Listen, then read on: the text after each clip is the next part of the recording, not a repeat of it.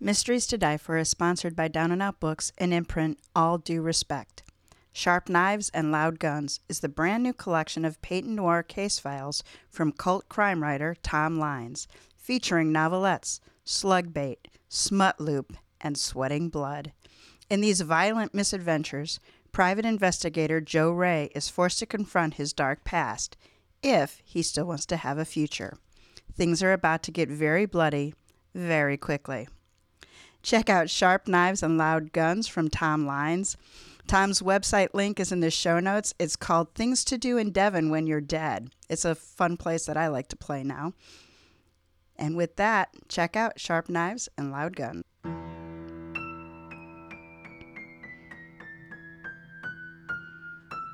Welcome to Mysteries to Die For. I am T.G. Wolf, and I'm here with Jack, my piano player and producer. This is a podcast where we combine storytelling with original music to put you at the heart of murder, mystery, and mayhem. Some episodes will be my own, and others will be classics that help shape the mystery genre we know today. These are arrangements, which means instead of word for word readings, you get a performance that's meant to be heard. Jack and I perform these live, front to back, no fakes, no breaks, no retakes. So if you're a regular listener, you may be going, Hey, Tina and Jack, I thought I listened to episode 7 last week. Why is this episode 6? That's because Tina screwed up. So now, I'm proud to introduce season 6 or episode 6. In season 3, Enter the Detective. This season contains adaptations of first cases for detectives. Some will be characters you know from book, screen, and stage. Others will be lesser known but with great stories that influenced those that followed.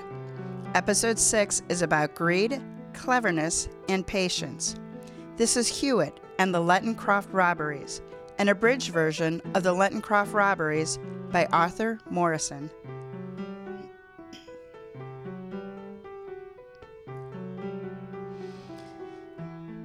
All right, Jack, so this story was originally published in 1895.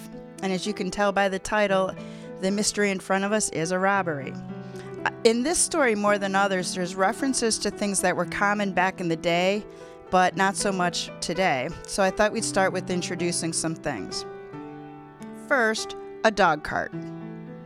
A dog cart is not a cart pulled by dogs, but a cart that carried dogs, specifically hunting dogs. Popular in the 1800s, dog carts were small, two wheeled carriages pulled by one horse. Behind the driver was a box that dogs could ride in. There are a lot of models and features, including four wheels and seating for four. Wait, Now- are you telling me four wheels is a feature? it was. The basic model had two wheels, and the luxury version had four. Okay. Now, a pony cart is not a cart that carries ponies, but a lightweight two wheeled carriage with one horse for carrying people. It too came with options that included a larger four wheel version and a collapsible top. It was like the first convertible. For those of you who live in or near Amish communities, sketches of pony carts are very similar to the buggies that we see on our Amish roads today. Next comes window sashes. So, window sashes are thick ropes that connect a window to a counterweight sys- system that makes it really easy to open and close them. You can still find window sashes and counterweights in original windows dating back to the first half of the 20th century. If a sash broke, the unbalanced window is really difficult to open because you have to physically correct for that, and it would not stay up on its own. Now let's talk about the word brooch. So a brooch is a decorative pin, just as it is today. Um, around here, we probably would just call them pins. This particular piece of jewelry has a decorative top and then a straight pin across the back. And it was used for decoration, but it was also used to hold things together like the top of a good coat. And lastly, in the States here, we tend to call the ground floor of the building either the first floor or the ground floor, and then we continue numbering up second, third, fourth, ex- you know, etc. In Britain, and I'm sure other places, the ground floor is called the ground floor, but then the numbering continues one, two, three. So, in this story, when a room is on the first floor, it's not the ground floor, but up one flight of stairs. This is going to be an important detail, or you're going to be confused about a bedroom that's on the first floor, but that overlooks another room. All right, Jack, you want to tell us a little bit like a little bit about our original author, Arthur Morrison? I can't say the word author and Arthur next to each other. Author Arthur Morrison was a British writer born in 1863. Uh, right in the middle of our Civil War, he died in 45, just a few months after World War II ended. He grew up in London with his month and siblings. month. He grew up with his mother and siblings. Uh, his father died of tuberculosis when Arthur was seven. Let's parlay about tuberculosis. Between uh, 1850s and 1910, around 4 million people died of TB in England and Wales. Uh, I don't know if I believe that number. We can't really count people who die now. Uh, how would they have done it without computers and stuff? What? Oh, that sentence. Whatever. We all got the point. Anywho, TB is a bacterial infection. Uh, it wasn't until 1943 that an antibiotic was developed that could fight it. Before that, people would check themselves into sanatoriums hoping rest and healthy living would cure them, and it didn't, of course. According to an article in the Daily Beast, people in the 19th century lived under constant threat of death from a cold, a rash, or a cough that would lead to death. Well, yep. That's a good sentence there, Mom. in London in 1850, the death rate was 25 per uh, one. Per 1,000 people. Out of every 1,000 people. Three zeros. That's four zeros. that is four zeros. so out of okay one 1,000, which I is think it's supposed to be 1,000. Now I'm rate. doubting myself. Well, maybe not today, but pre-COVID, what is that a sentence? It's a phrase. This is confusing. Hence why we should have rehearsed. Apparently, every year, two percent of the population would die, and it was normal. In 1882, Robert Koch, Coke. I have no idea how you say that. Well, okay. Any way you say it is right. No, I know. I, I used to know how to say it because um, there was a very cruel general uh, in the German army back in 45 uh, who was General something C O C H. And I know because I read about it in this one book we had to read. Hmm. I think it was. Well, this guy was German. He made his announcement at the University of Berlin. Yeah, see? Whatever, I'm not even going to try it. He made a quiet announcement at the University of Berlin, as was just said. Uh, he determined that TB was caused by bacteria. Uh, TB wasn't an epidemic disease. It What? was endemic. Oh, It wasn't an epidemic like we're living through right now. It was worse. It was endemic. which means it didn't explode on a community. Instead, it entered, grew, and didn't leave. Uh, it was the largest killer in the U.S. and Europe in the 19th century. Before, um, I believe it's pronounced Cokes, because the other way that I want to pronounce it. Wait, this is an explicit podcast, right? so I can say it, right? You can say it. Whatever. Um. Anyway, before his work, TB was thought to be caused by a bad climate or laziness, or to be a form of cancer that largely was hereditary. Uh, seeing how the sick people probably coughed in their family, it was hereditary in its own way. Well, no. But anyway, I guess we should talk more about Morrison. He began publishing poems and stories when he was 17 and worked his way into the newspaper business. He wrote Martin Hewitt stories, uh, in between writing stories that detailed the violent life that came with living in London's le- East End. East End, huh? East End. Um, Morrison's character, Martin Hewitt, was an international opposite to Sherlock Holmes. Intentional. That one I even spelled correctly. international opposite works for me. Not an intentional opposite. International. Uh, Hewitt was generally happy and gracious to others. Uh, he allowed that multiple scenarios could explain a fact or observation and then worked to investigate those. Uh, he was smart and observant, but normal and kind. Here's something that's pretty cool. The Arthur Morrison Society was formed in 2007. Their aim was simply to promote his work and to revive His memory. his memory. Yes, those words that definitely printed out onto the paper I have. Oh, shoot. Is there more to this that I'm not reading? One more sentence. All right. We simply cannot understand how, in so few years, someone c- with such great talent could simply be forgotten. That's what they said. Wow, how interesting. All right. So, with our oh so smooth entry into this podcast, we're ready to begin. Jack will uh, reset his fingers. Fair warning, I'm still getting over this cold. Don't worry, it's not COVID. I got the test to prove it, but boy, is it hanging on. All right, Jack.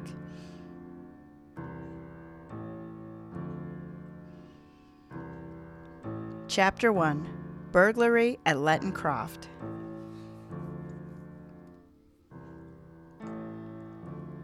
At the head of the first flight of a dingy staircase stood a door.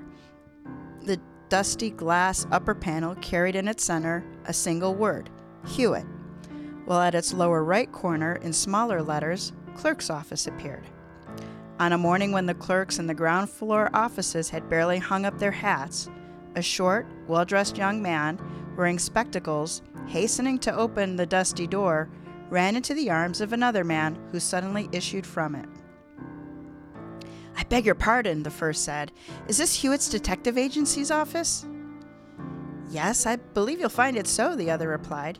He was a stoutish, clean shaven man of middle height with a cheerful, round countenance. You better speak to the clerk. In the little outer office, the visitor was met by a sharp lad with inky fingers, who presented him with a pen and a printed slip. The printed slip, having been filled with the visitor's name and present business, was conveyed through an inner door, and the lad then reappeared with an invitation to the private office. There, behind a writing table, sat the stoutish man himself, who had only just advised an appeal to the clerk. Good morning, Mr. Lloyd. Mr. Vernon Lloyd, he said affably, looking at the slip. You excuse my care to start even with my visitors. I must, you know. You've come from Sir James Norris, I see. Yes, the hurried man said. I'm a secretary. I have only to ask you to go straight to Lenton Croft at once, if you can, on a very important business. Can you go there by the next train? 11:30 is the first available from Paddington. Quite possibly, Hewitt said. Do you know anything of the business? Lloyd maintained his air of urgency. It's a case of robbery in the house, or rather, I fancy, of several robberies. Jewelry has been stolen from rooms occupied by visitors. Sir James has told me to telegraph if you are coming so that he may meet you himself at the station. Well, Hewitt was intrigued and consented, setting the necessary wheels in motion. Sir James was a tall, florid man of fifty or, or so, I had just lost my place. Sir James was a tall, florid man of about fifty or so, known away from home as something of a county historian, and nearer his own parts as a great supporter of the hunt, and a gentleman much troubled with poachers. As soon as he and Hewitt had found one another, the baronet hurried the detective into his dog cart. We've something over seven miles to drive, he said, and I can tell you all about this wretched business as we go. That's why I came for you myself and alone. It appears, as far as I can guess, to be one of three by the same hand, or by the same gang. Late yesterday afternoon. Pardon, Sir James, Hewitt interrupted, but I think I must ask you to begin at the first robbery and tell me the whole tale in the proper order. It makes things clearer and sets them in their proper shape. Very well. Eleven months ago or thereabout, I had a rather large party of visitors. Colonel Heath had not been long retired, you know, used to be a political resident in an Indian native state. Mrs. Heath had a rather good stock of jewelry, about the most valuable piece being a bracelet set with a particularly fine pearl. It was a very noticeable bracelet, the gold setting being a mere featherweight piece of native filigree work, almost too fragile to trust on the wrist, and the pearl being, as I have said, of a size and quality not often seen. After lunch the following day, most of the men being off by themselves, shooting, I think, my daughter, my sister, who is very often down here, and Mrs. Heath took it in their heads to go walking, fern hunting, and so on. My sister was rather long in dressing, and while they waited, my daughter went into Mrs. Heath's room, where Mrs. Heath turned over all of her treasures to show her, as women do, you know. When my sister was at last ready, they came straight away, leaving the things littering the room rather than staying longer to pack them up. The bracelet, with the other things, was on the dressing table then. One moment, Hewitt said. Did they lock the door? They did, and as they came away, my daughter suggested turning the key, as they had one or two new servants about. Hewitt prevented him from going on with a lift of his hand. And the window? That they left open, as I was going to tell you, he said in a slight rebuke. Well, they went on their walk and came back with Lloyd, whom they had met somewhere. He was carrying their ferns for them. It was dusk and almost dinner time. Mrs. Heath went straight to her room and the bracelet was gone. Was the room disturbed? Hewitt asked. Not a bit, Sir James replied. Everything was precisely where it had been, except the bracelet. The door hadn't been tampered with, but of course the window was open, as I told you. A man from Scotland Yard came down in the morning. The first thing he noticed on the dressing table, within an inch or two of where the bracelet had been, was a match, which had been lit and thrown down. Now, nobody about the house had had occasion to use a match in that room that day, and if they had, certainly they wouldn't have thrown it on the cover of a dressing table. So that, presuming the thief to have used that match, the robbery must have been committed when the room was getting dark, immediately before Mrs. Heath returned, in fact. Nothing else was moved, Hewitt pressed. Nothing at all, Sir James said. Then the thief must have escaped by the window, although how it's not quite clear. The walking party approached the house with the full view of the window but saw nothing although the robbery must have been actually taking place a moment or two before they turned up. Was there no water pipe within any practical distance of the window? Hewitt asked. No, James said. No water pipe, but a ladder usually kept in the stable yard was found lying along the edge of the lawn. The gardener explained that he had put the ladder there after using it himself in the early afternoon. Hewitt considered and counterpointed. Of course, it might easily have been used again and then put back. That's just what the Scotland Yard man said, Sir James answered. He was pretty sharp, too, on the gardener, but very soon decided that he knew nothing of it. No stranger had been seen in the neighborhood, nor had passed the lodge gates.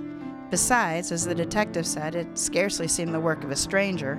A stranger could hardly have known to go straight to the room where a lady, only arriving the day before, had left a valuable jewel and away again without being seen. So all the people about the house were suspected in turn.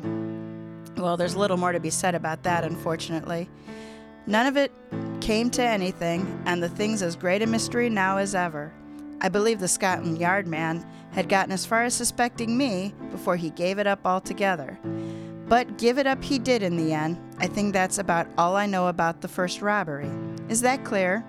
Oh, yes, said Hewitt. I shall probably want to ask a few questions when I have seen the place, but that can wait. What happened next?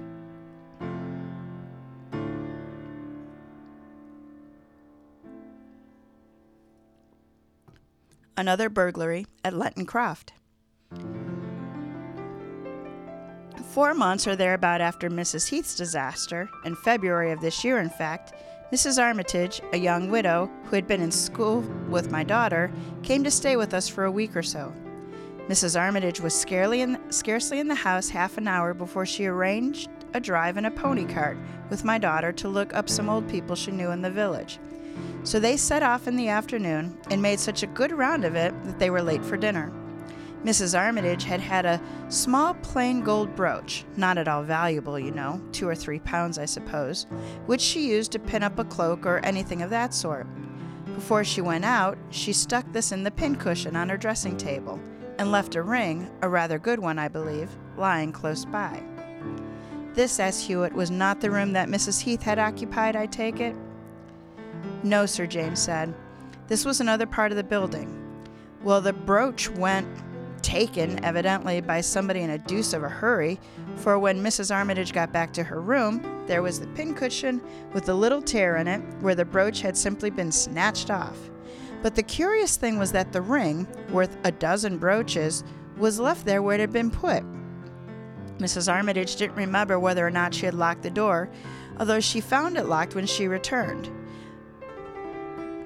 But my niece, who was in the house the whole time, went and tried it once because she remembered a gas fitter was at work on the landing nearby and found it safely locked. The gas fitter, whom we didn't know at the time, but who Sims seems to be a quite honest fellow, was ready to swear that nobody but my niece had been to the door while he was inside of it, which was almost all the time. As to the window, the sash line was broken that very morning, and Mrs. Armitage had propped the window up about eight or ten inches with a brush.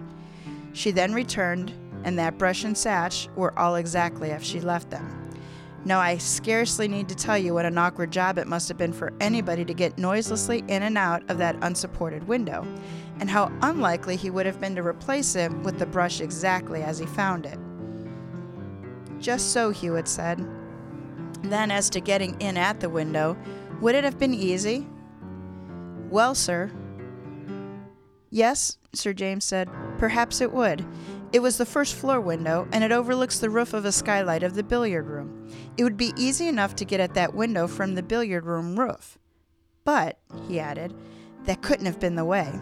Somebody or other was in the billiard room the whole time, and nobody could have gotten over the roof, which is nearly all skylight, without being seen and heard.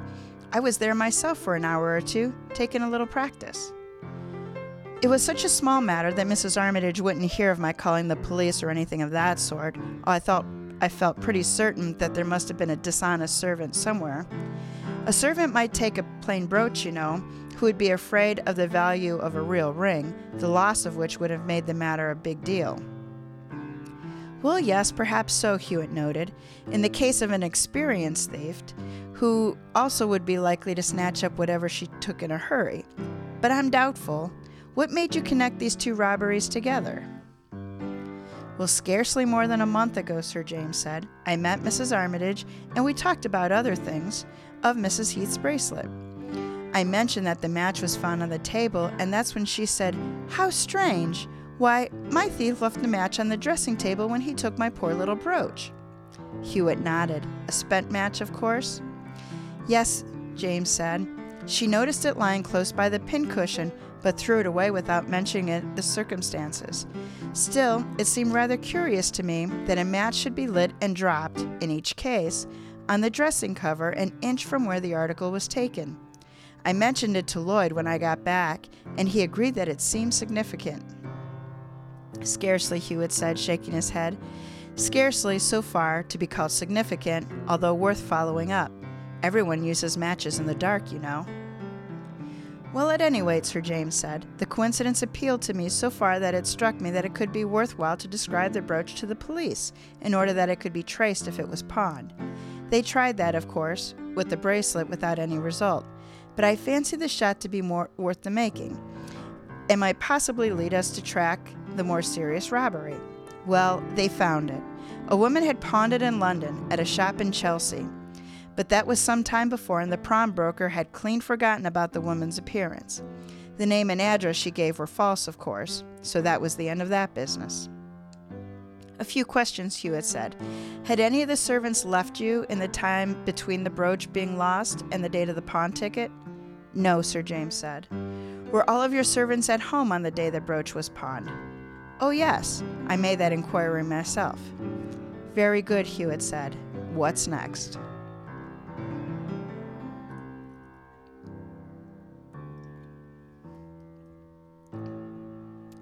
Chapter 3 Another burglary?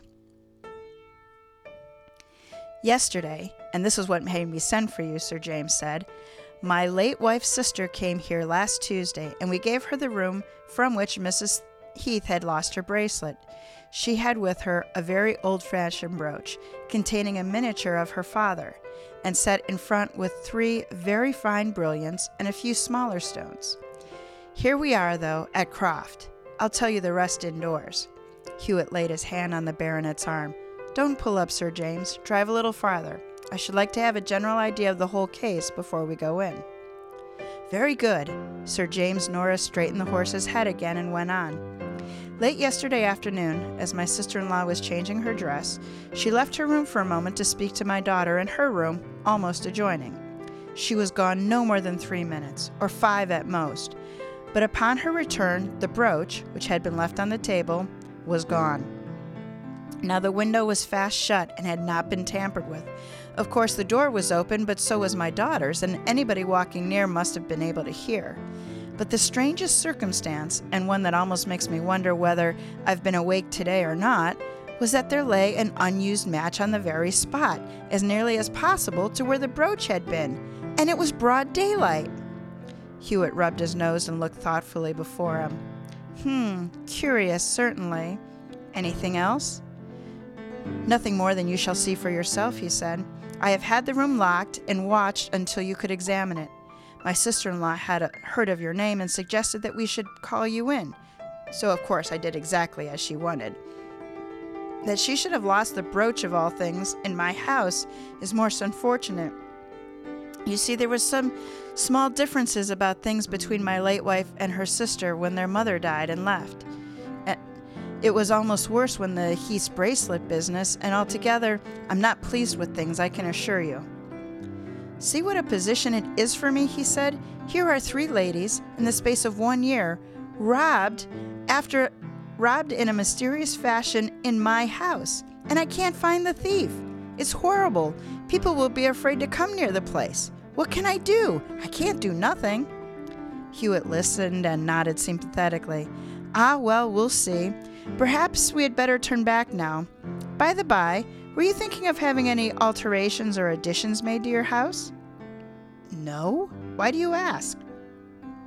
I think you might at least consider the question of painting and decorating, Sir James. Or, say, putting up another coach house or something. Because I should like to be, to the servants, the architect or the builder, if you please. Come around to take a look. You haven't told any of them about this business. Not a word, Sir James said.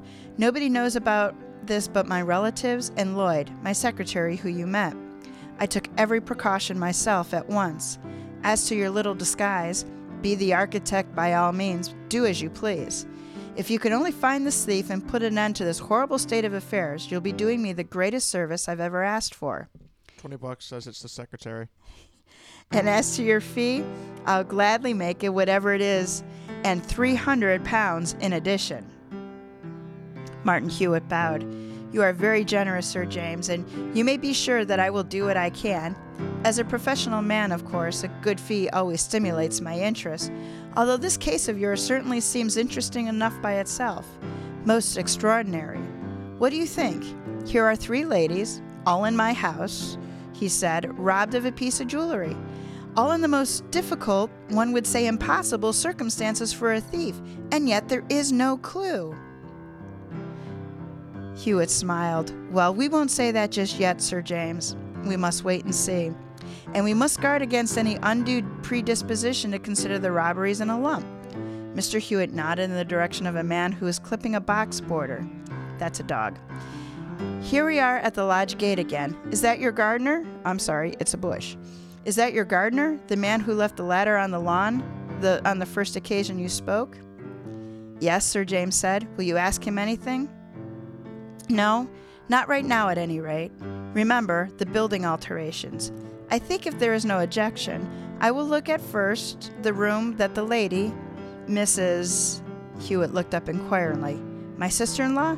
Mrs. Cazenove. Oh, yes, you shall come to her room at once. Thank you, and I think Mrs. Cazenove had better be there. Okay, okay, okay, but hear me out. Okay, I'm listening. All the ways into the, into the rooms don't work, right? Like the ladder, oh, it couldn't have been moved, and the, the window couldn't have been opened. What if the person could just walk in the room, like the secretary? That's my guess. It's very logical. Chapter 4 Inside Lenton Croft. The room occupied by Sir James' sister in law, Mrs. Cazenove, was on the second floor, the top floor of that part of the building. Some slight confusion of small articles of dress were observable in parts of the room. This, I take it, inquired Hewitt, is exactly as it was at the time the brooch was missed? Precisely, Mrs. Kavanaugh answered. Cazenove answered. I have used another room and put myself to some inconvenience to avoid the disturbance. Hewitt stood before the dressing table. Then this is the unused match, he observed. Exactly where it was found? Yes, she said. And where was the brooch? I should say almost on the very same spot, she said, certainly no more than a few inches away. Hewitt examined the match. It's burned very little, he remarked. It would appear to have gone out at once. Could you hear it struck? I heard nothing whatever, she said. Absolutely nothing. If you will step into Miss Norris's room for a moment, Hewitt suggested, we will try an experiment. Tell me if you hear matches struck and how many. Where is the match stand? The match stand proved to be empty, but matches were found in Miss Norris's room, and the test was made. Each striking could be heard distinctly, even with one of the, the doors pushed shut.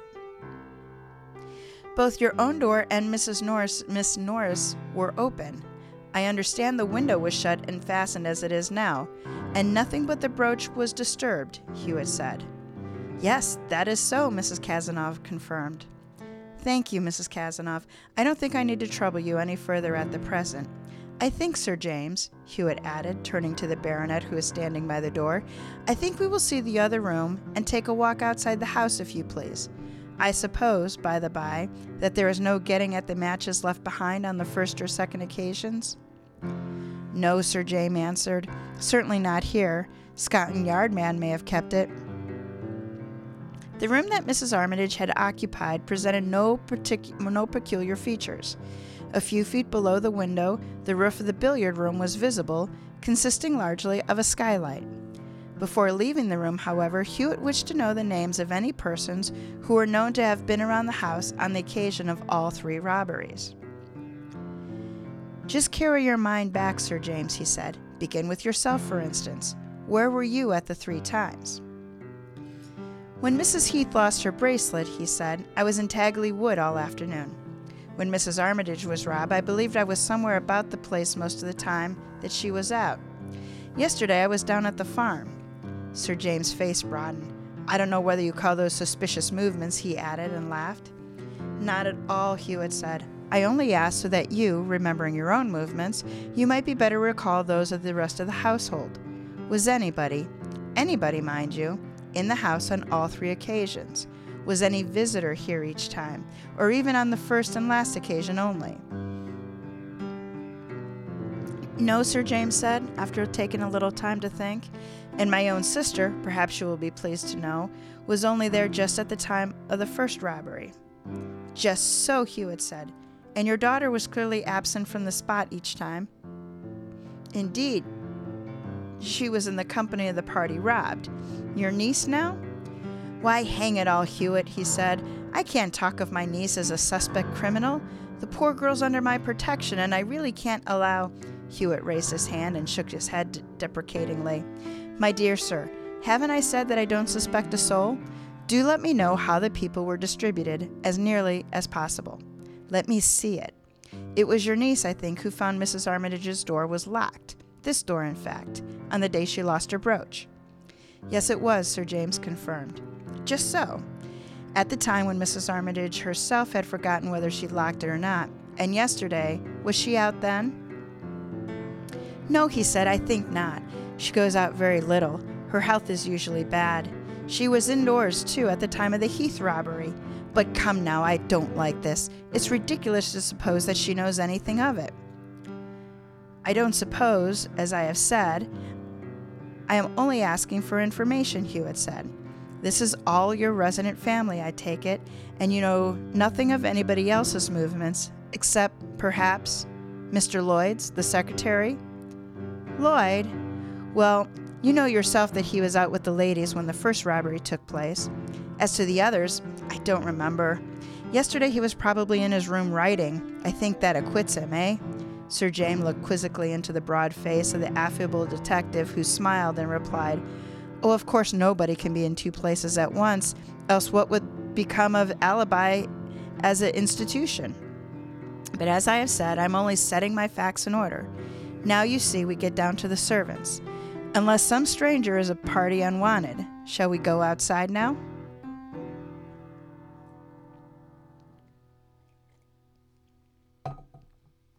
Chapter 5 Outside and Back Inside Again. Croft had been added to bit by bit till it zigzagged about its site, as, Saint jo- as Sir James Norris expressed it, like a game of dominoes. Hewitt scrutinized its external features carefully as they strolled around and stopped some little bit before the windows of the two bedrooms he had seen from the inside. Presently, they approached the stables and the coach house, where a groom was watching the wheels of the pony cart. Do you mind my smoking? Hewitt asked Sir James. Perhaps you'll take a cigar yourself. I will ask your man for a light. Sir James felt for his own matchbox, but Hewitt had gone and was lighting his cigar from a match from a box handed to him by the groom. A small little terrier was trotting around by the coach house, and Hewitt stopped to rub its head, something Sherlock Holmes would never have done. There he made some observation about the dog which enlisted the groom's interest, and he was soon absorbed in a chat with the man. Sir James, waiting a little way off, tapped the stones rather impatiently with his foot and presently moved away. For a full fifteen minutes Hewitt chatted with the groom. When at last he came away and overlooked and overtook Sir James, he was about to re-enter the house. I beg your pardon, Sir James, Hewitt said, for leaving you in that unceremonious fashion. But a dog, Sir James, a good dog, will draw me anywhere. There was one other thing I should like to know. There are two windows directly below that of the room occupied yesterday by Mrs. Kaz- Cazenove, one on each floor. What rooms do they light? That on the ground floor is the morning room. The other is Mr. Lloyd's, my secretary's, a sort of study or sitting room. Now you will see at once, Sir James, Hewitt pursued. You will see at once that if a letter had been used in Mrs. Heath's case, anybody looking from either of those rooms would have seen it. I think I should like to look out of those windows myself. It will at least give me an idea of what was in view and what was not, if anybody had been there. Sir James Norris led the way to the morning room. As they reached the door, a young lady, carrying a book and walking very languidly, came out. Hewitt stopped aside to let her pass, and afterwards said interrogatively, Miss Norris, your daughter, Sir James? No, no, no, my niece. Do you want to ask her anything? Dora, my dear, Sir James added, following her into the corridor. This is Mr. Hewitt, who is investigating these wretched robberies for me. I think he would like to hear if you remember anything happening at any of the three times. The lady bowed slightly and scented a plaintive drawl. I, uncle? Really? I don't remember anything. Nothing at all. You found Mrs. Armitage's door lock, I believe, asked Hewitt, when you tried it on the afternoon that she mm. lost her brooch. Oh, yes, I, I believe it was locked. Yes, it was. Had the key been left in it? The key? Oh, no, no, no, I think not, no. Do you remember anything out of the common happening, anything whatever, no matter how trivial, on the day Mrs. Heath lost her bracelet? No, really, I don't. I, I can't remember at all. Nor yesterday? No, nothing. I, I don't remember anything. Thank you, Hewitt said hastily. Now the morning room, Sir James. In the morning room, Hewitt stayed but a few seconds, doing little more than casually glance out the windows. In the room above, he took a little longer time. It was a comfortable room, but rather effeminate indication about its contents. Little pieces of draped silk work hung about the furniture, and Japanese silk fans decorated the mantelpiece. Near the window was a cage containing a gray parrot, and a writing table was decorated with two vases of flowers. Lloyd makes himself pretty comfortable, eh? Sir James observed, but it isn't like anybody would be here when he was out. No, replied Hewitt, Hewitt meditatively.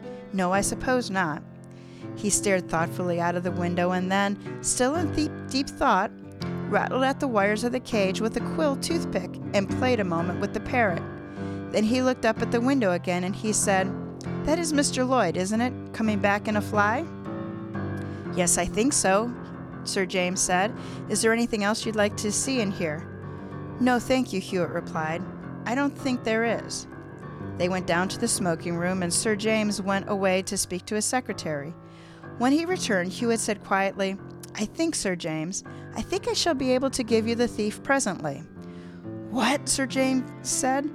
I began to believe you were hopelessly stumped. Well, yes, I have a rather good clue, although I can't tell you much about it just yet.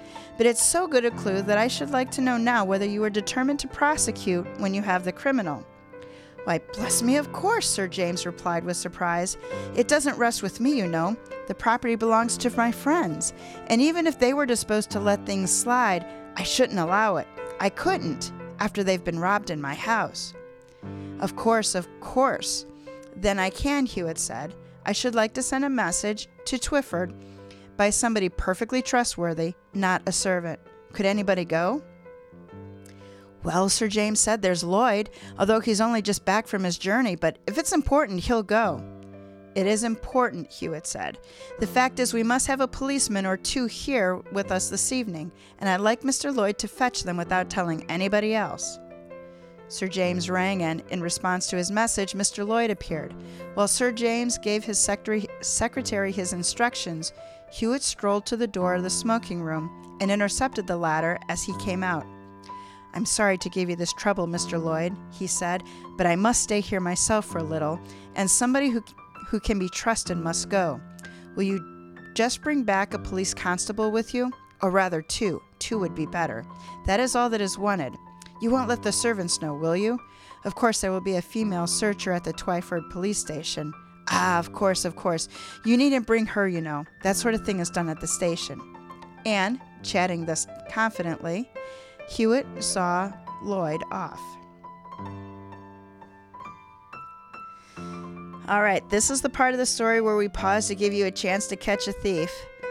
Jack, are you still staying with uh, Mr. Lloyd, the secretary?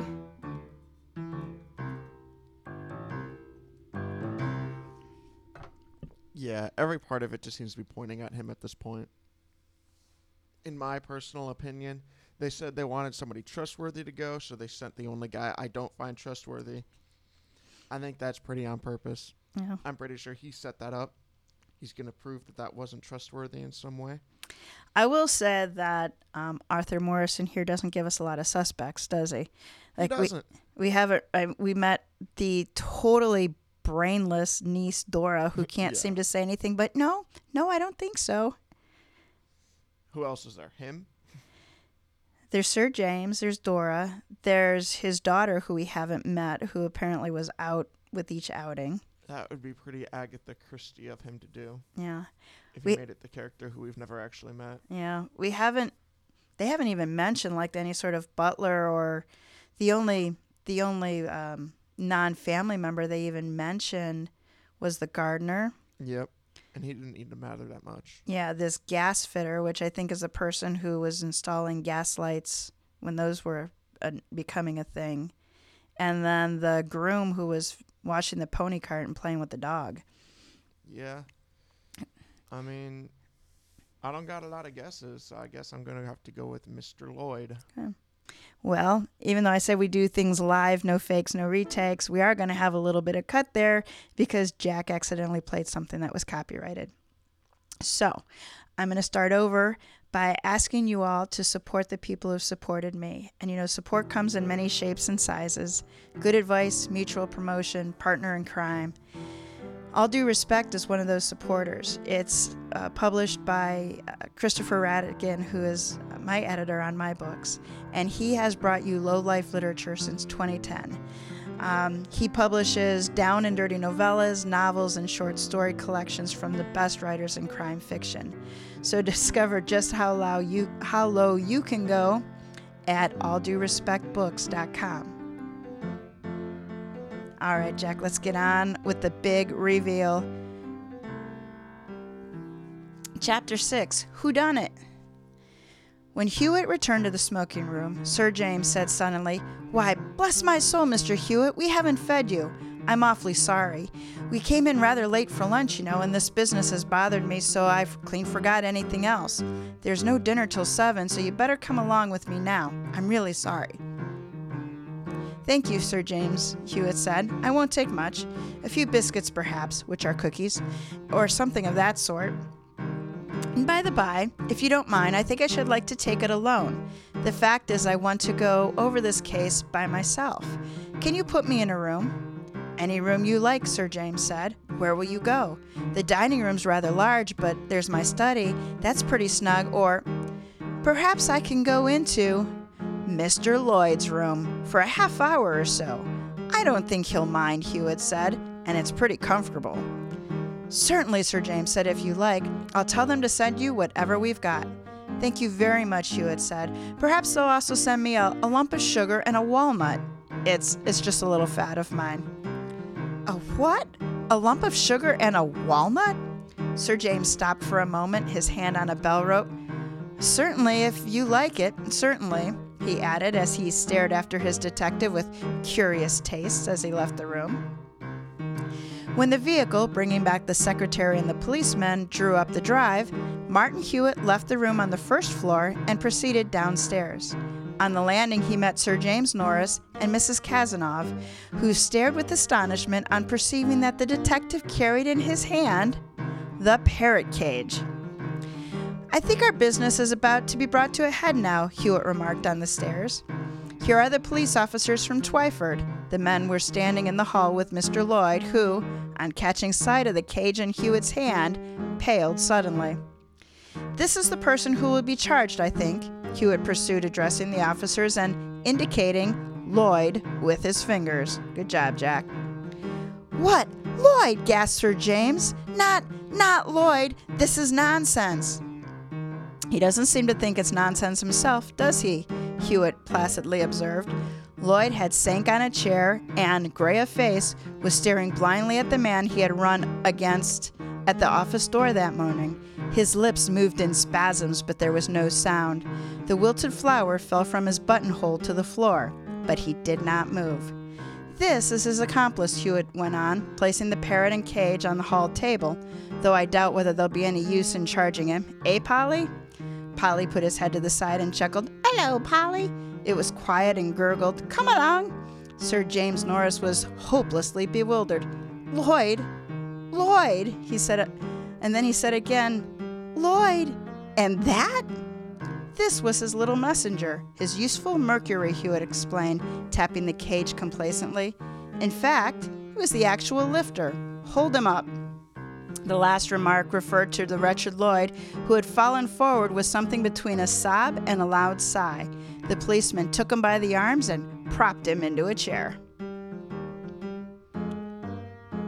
Chapter 7 Hewitt's Figuring.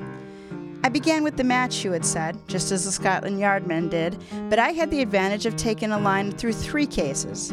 To begin with, it was plain that the match, having been left there in, dead, in daylight in Mrs. Cazenove's rooms, could not have been used to light could not have been used for light. Therefore, it had been used for some other purpose. Habitual thieves, you know, often have curious superstitions, and some will never take anything without leaving something behind a pebble, a piece of clo- coal, or something of that like. It seemed at first extremely likely that this was a case of that kind. The match had clearly been brought in, because when I asked for matches, there were none in the stand, not even an empty match box, and the room had not been disturbed. Also, the match had not been struck there, noting that having been heard, although, of course, a mistake in this manner was just as possible. This match, then, it was fair to assume, had been lit somewhere else and blown out immediately. I marked at the time that it was very little burnt. Plainly, it could not have been treated thus for nothing, and the only possible object would have been to have it prevented. The only possible object would have been to prevent it lighting accidentally, she said all the words in the order in which they appeared. Following on this, it became obvious that the match was used not as a match, but merely as a convenient splinter of wood. On examining the match very closely, I observed, as you can see for yourself, certain rather sharp indentations in the wood, which no, he did not tell us about before. They were very small, you see, and scarcely visible except upon narrow inspection, but they were there, and their positions are regular. The match, in fact, would seem to have been gripped by something fairly sharp, holding it at two points above and below. An instrument, as it may once strike you, not unlike the beak of a bird. Now, here is an idea. What living creature but a bird could possibly have entered Mrs. Heath's window without a ladder and could have gotten to Mrs. Armitage's window without f- lifting the sash higher? Plainly, nothing. Further, it is significant that only one article was stolen at a time, although there were others about. A human being could have carried any reasonable number, but a bird could only take one. But why should a bird carry a match in its beak? Certainly, it must have been trained to do that for a purpose, and a little consideration made that purpose pretty clear. A noisy, chattering bird would have probably betrayed itself at once. Therefore, it must be trained to keep both quiet while going for and coming away from its plunder. I conjectured that it must be a raven, so that when we arrived near the coach house, I seized the opportunity of a little chat with your groom on the subject of dogs and pets in general, and ascertained that there was no tame raven in the place. I also, incidentally, by getting a light from the coach house box of matches, ascertained that the match was of the soft, generally soft variety generally used about an establishment. But I further found that Mr. Lloyd had a parrot, which was the most intelligent pet and had been trained into comparative quietness for a parrot. Also, I learned that more than once the groom had met Mr. Lloyd carrying his parrot under his coat, it having, as its owner explained, learned the trick of opening its cage door and escaping. I got to Lloyd's room as soon as possible. My chief object in going there was achieved when I played with the parrot, and it included it taking a bite of a quill toothpick. Now, you had left me in the smoking room when I compared the quill and the match very carefully, and I found that the marks corresponded exactly. After this, I felt very little doubt indeed. The fact of Lloyd having met the ladies walking before dark of the first robbery proved nothing, because, since it was clear that the match had not been used to procure light, the robbery might easily have taken place in daylight, and not, must, as not, must, okay, let's try that sentence again. The robbery might as easily have taken place in daylight as not, must have taken place there, in fact, if my conjectures were right. That they were right, I felt no doubt. There could be no other explanation.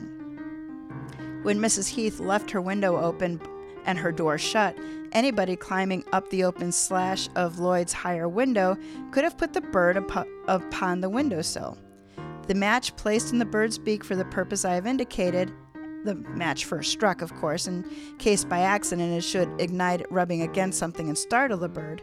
This match, of course, would be dropped just where the object was removed was taken up. As you know, in every case, the match was found almost upon the spot where the missing article had been left.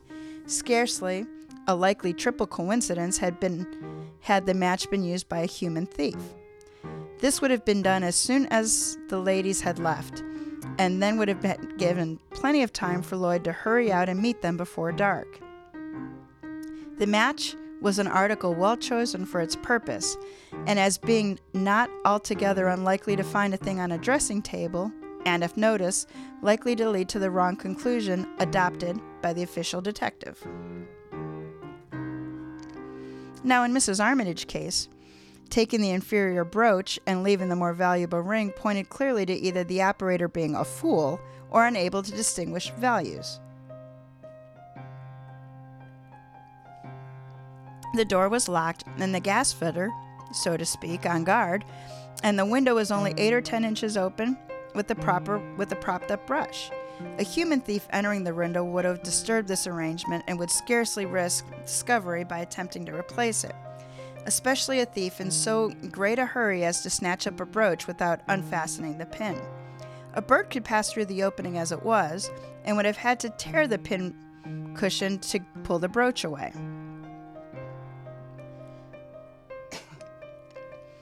now, in yesterday's case, we had an alteration of conditions. The window was shut and fastened, but the door was open, but only left open for a few minutes, during which time no sound was heard either coming or going. Was it not possible then that the thief was already in the room, in hiding, while Mrs. Cazenove was there and seized its first opportunity on her temporary absence? The room is full of draperies, hangings, and whatnot, allowing plenty of concealment for a bird, and a bird could leave the place noisily, noiselessly, and quickly. That the whole scheme was a strange matter not, Robberies presenting such unaccountable features must not have been affected by the strange means of one sort or another. There was no improbability. Consider how many hundreds of examples of infinitely higher degrees of bird training are exhibited in the London streets every week for coppers. So that, on the whole, I felt pretty sure of my ground. But before taking any definite steps, I resolved to see if Polly could be persuaded to exhibit his accomplishments for an indulgent stranger. For that purpose, I contrived to send Lloyd away and have a quiet hour alone with his bird. A piece of sugar, as everyone knows, is a good bribe for a parrot, but a walnut split in half is better, especially if the bird had gotten used to it. So a split walnut is better, and you furnished me with both.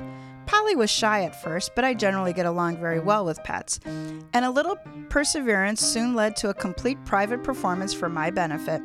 Polly would take the match, mute as wax, jump on the table, pick up the brightest thing he could see, and in a great hurry, leave the match behind and scuttle around the room.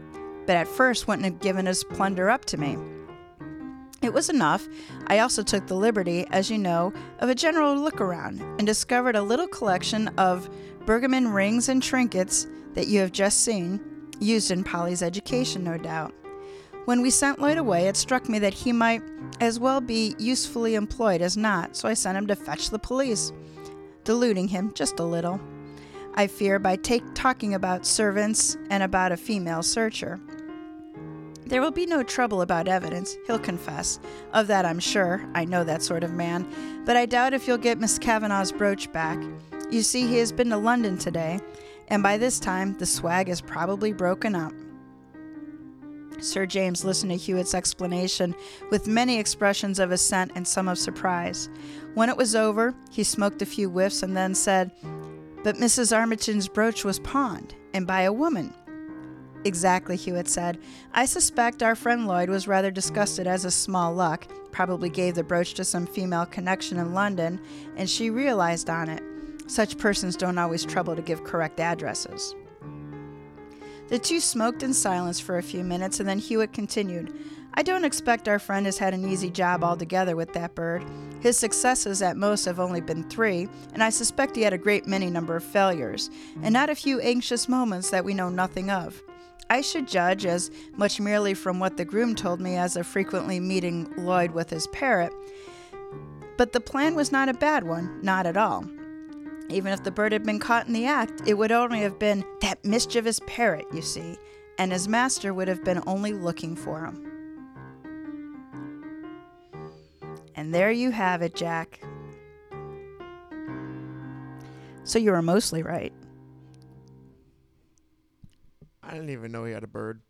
You didn't hear about the bird? I wasn't paying enough attention. Would the bird have have changed your mind?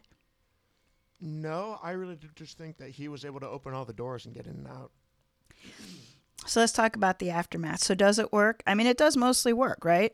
The the bird explained everything. The idea that it picked up the one shiniest object. I came close like Jack to figuring out this one. I suspected a bird after the brooch was ripped off the pincushion. I did not suspect Lloyd of being behind it until Hewitt played with the parrot cage. The one thing that I thought was weak was the explanation of the last theft, the one where the window was closed and the door was open. I mean, what, the bird was hiding in the room, hiding in the folds of the curtain? Really? If the door had been open long enough to let a bird fly in and out, it would have worked. As written, I just felt like it was contrived. Um, hey, Jack, did you like Martin Hewitt as a character? Did you like his counterpoint to the to the fastidious Sherlock Holmes? Sure. I don't know. I thought it was cool and all. I thought it was rather um I don't know. I thought it was kind of simple and then like they added a bird in it. well, what was that first one we did with uh, Dupin? Uh, the the take we did on uh, Murders in the Rue Morgue, where the killer was a gorilla. Yeah, it was like it's normal until you add a freaking animal in it.